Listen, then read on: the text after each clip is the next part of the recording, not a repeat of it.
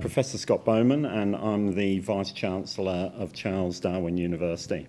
And you've been here in Alice Springs for how long now? Yeah, we've been here uh, a few days. So uh, every so often I bring my office up here and we run the Vice Chancellor's office out of uh, Alice Springs. So I think I've been at the university for about uh, seven months and this is the sixth visit to Alice Springs. So it's like a second home. I was wondering, we can talk about my territory connections in just a little bit, but I was hoping maybe to talk about your hopes and maybe future vision for Alice Springs. Uh, you mentioned you've only been here for in the role for seven months. Um, can you talk to us a little bit more about the idea of uh, further tertiary education within the centre for Charles Darwin University? You know your main campus is up in Darwin, but talk to us about the visions in the future for this campus? Yeah, Charles Darwin University has to be a university for the whole of the territory, and we are so proud that we are part of the territory in Alice Springs and the Central Desert area. Uh, but we need to do a lot more down here. So we are looking at how we can expand our programs here. So already we've uh, we've brought a lot of new people in for our training side for vocational education, but we're also looking to expand the higher education offerings. So next year uh, we're putting in a Master of Business Administration that will be off- offered here uh, on the campus. Uh, we're looking to expand our business offerings in general, and I'm really excited to do something uh, around our arts and performing arts programs. We have got a team here. We've got you know incredible musicians teaching here, incredible people working in ceramics, uh, but I think we can do a lot more. So I'm looking at how we can expand that, and also with our health offerings. So we are looking to have a medical school at the university, and I think we should be courageous and look at how we can deliver medicine here in Alice Springs. I also want to maybe just quickly touch on First Nations peoples in terms of both students and opportunities for them. Can you talk to us a little bit about just, can you talk to us about any opportunities that you see that can be fostered for First Nations people, particularly living in Central Australia here at Charles Darwin University? Yeah, one thing that we've done over the last six months is to put in place a new strategic plan, and that actually puts First Nations people right at the centre of that plan. So we have said in there that we want to be the most recognised university for partnering with and forming relationships with First Nations people. And to that end, we've put in place, I think we're the only, the third university in Australia to have a Deputy Vice Chancellor for First Nations uh, leadership. So we see lots of opportunities. We, we, you know, we're a university. We do train, and we think that really education is the silver bullet to many of the challenges that all people in the territory, but particularly First Nations people, are facing. So we really want to engage with uh, First Nations organisations and individuals to see what can we do here in Central Australia can we, you know, not everything has to be delivered on the Alice Springs campus. I think we should be getting out into communities. Um, and the university used to do that really well. We had the big trucks called Marloos, uh, which unfolded into teaching. Uh, uh, facilities that we could take out onto country. Now we're looking, uh, we're going to look to put a plan in to bring more of those back and get out into country to deliver those. Uh, I'm really keen to talk to uh, communities and First Nations organisations to see how we can engage in economic development. Because what I don't like is just training for training's sake. I mean, just going into uh, a community and doing training which actually has no outcome is just stupid and irresponsible and not fair to people. So we should be working with First Nations leaders and saying, what do you want for your community? What, what jobs do you want to bring? And then, really, the training should come after we have those conversations, not before. And it really has to be a partnership. I mean, what we don't want to do is to ride in the town and say, hey, we're the university, we're here to save you. That's just stupid, old fashioned thinking. It's got to be true partnerships which are respectful and mutually beneficial. And I would think that pathways from, I suppose, higher education into university is a fundamental part of that. Uh, I suppose uh, there are opportunities, having a quick look, there are opportunities already there for people in terms of pathways to go into university. To talk to us a little bit more about those kinds of um, elements for First Nations people, about you know expanding those opportunities. Is there potential for something like that?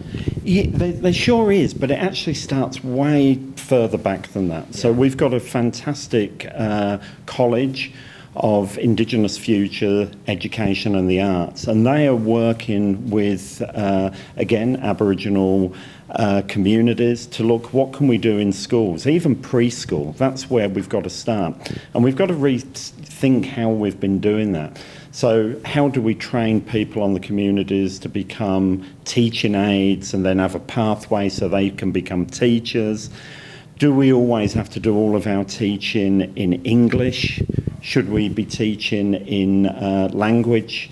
Um, how do we structure our courses? I mean, often we get people into training courses and we do, you know, someone really wants to be a car mechanic, but we sit them down in a classroom to teach them literacy and numeracy for the first six months. What I'm sure they would consider the boring stuff.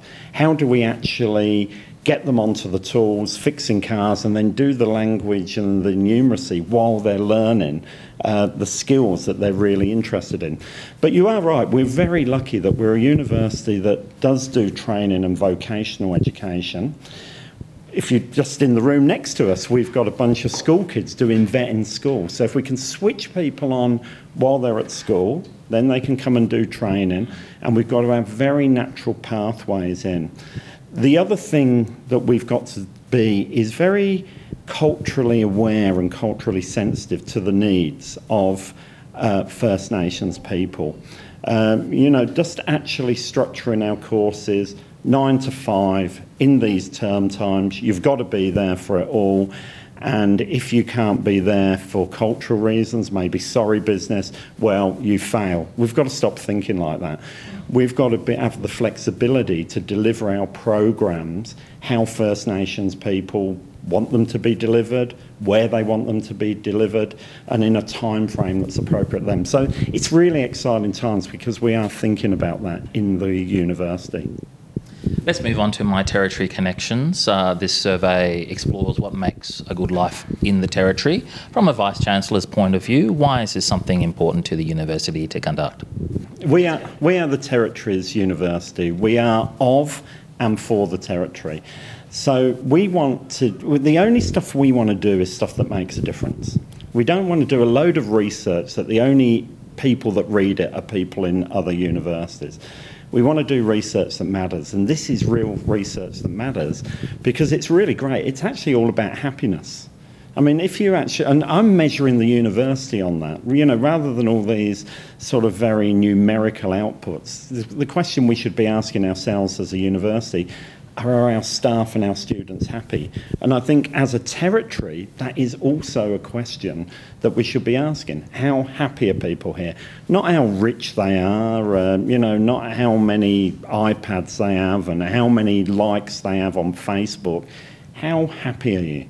And this survey is really all about that. It's going to get an absolutely rich set of data um, I think that's going to be very useful for the Northern Territory government, and obviously they're funding the project, and our incredible researchers are, are doing it. It'd be a rich source of data for them, but also for the university to find out what can we do to make lives better in the Territory. And will something like the results of the survey be factored into, I suppose, also courses at the university, or do you want to see it used in a more widespread fashion across Alice Springs, Darwin, and the whole of the territory. Yeah, uh, our researchers can give you more details yeah. on that, but I think that primarily it's actually to go much wider than just the university. It's really about how we can improve services, how the government can improve services, how it can uh, relate to people, finding out what's really important to the people of the territory. You know, why are we putting resources here? Is it, and if people are saying, well, that's not that important to them, but this stuff over here really is. So I think that's really important. Now, it's almost as a byproduct, that's the main reason for the survey, but a byproduct, we can see that data as well and say, well, this is what we need to do in the communities. This is what we need to do in Alice Springs, and so it will be very helpful to the university as well as to the territory as a whole. Dr. Bowman, do you have anything to add? I'll, I'll ask more questions about the survey to Fiona, uh, but is there anything else that you'd like to add that I may have missed? Oh no, just just how lucky we are as a university to have the Northern Institute, which has this capability based here in the territory to actually go out and do this exciting work. You know, we're we're not bringing in people from outside the territory who don't really understand the territory. We we you know our researchers live here, they're invested here. They they want to get they want to be happy as well. So they've got skin in this game, uh, and I am so pleased that uh, we have got this great institute within the university. Thank you very much for talking to us, Akama. Okay.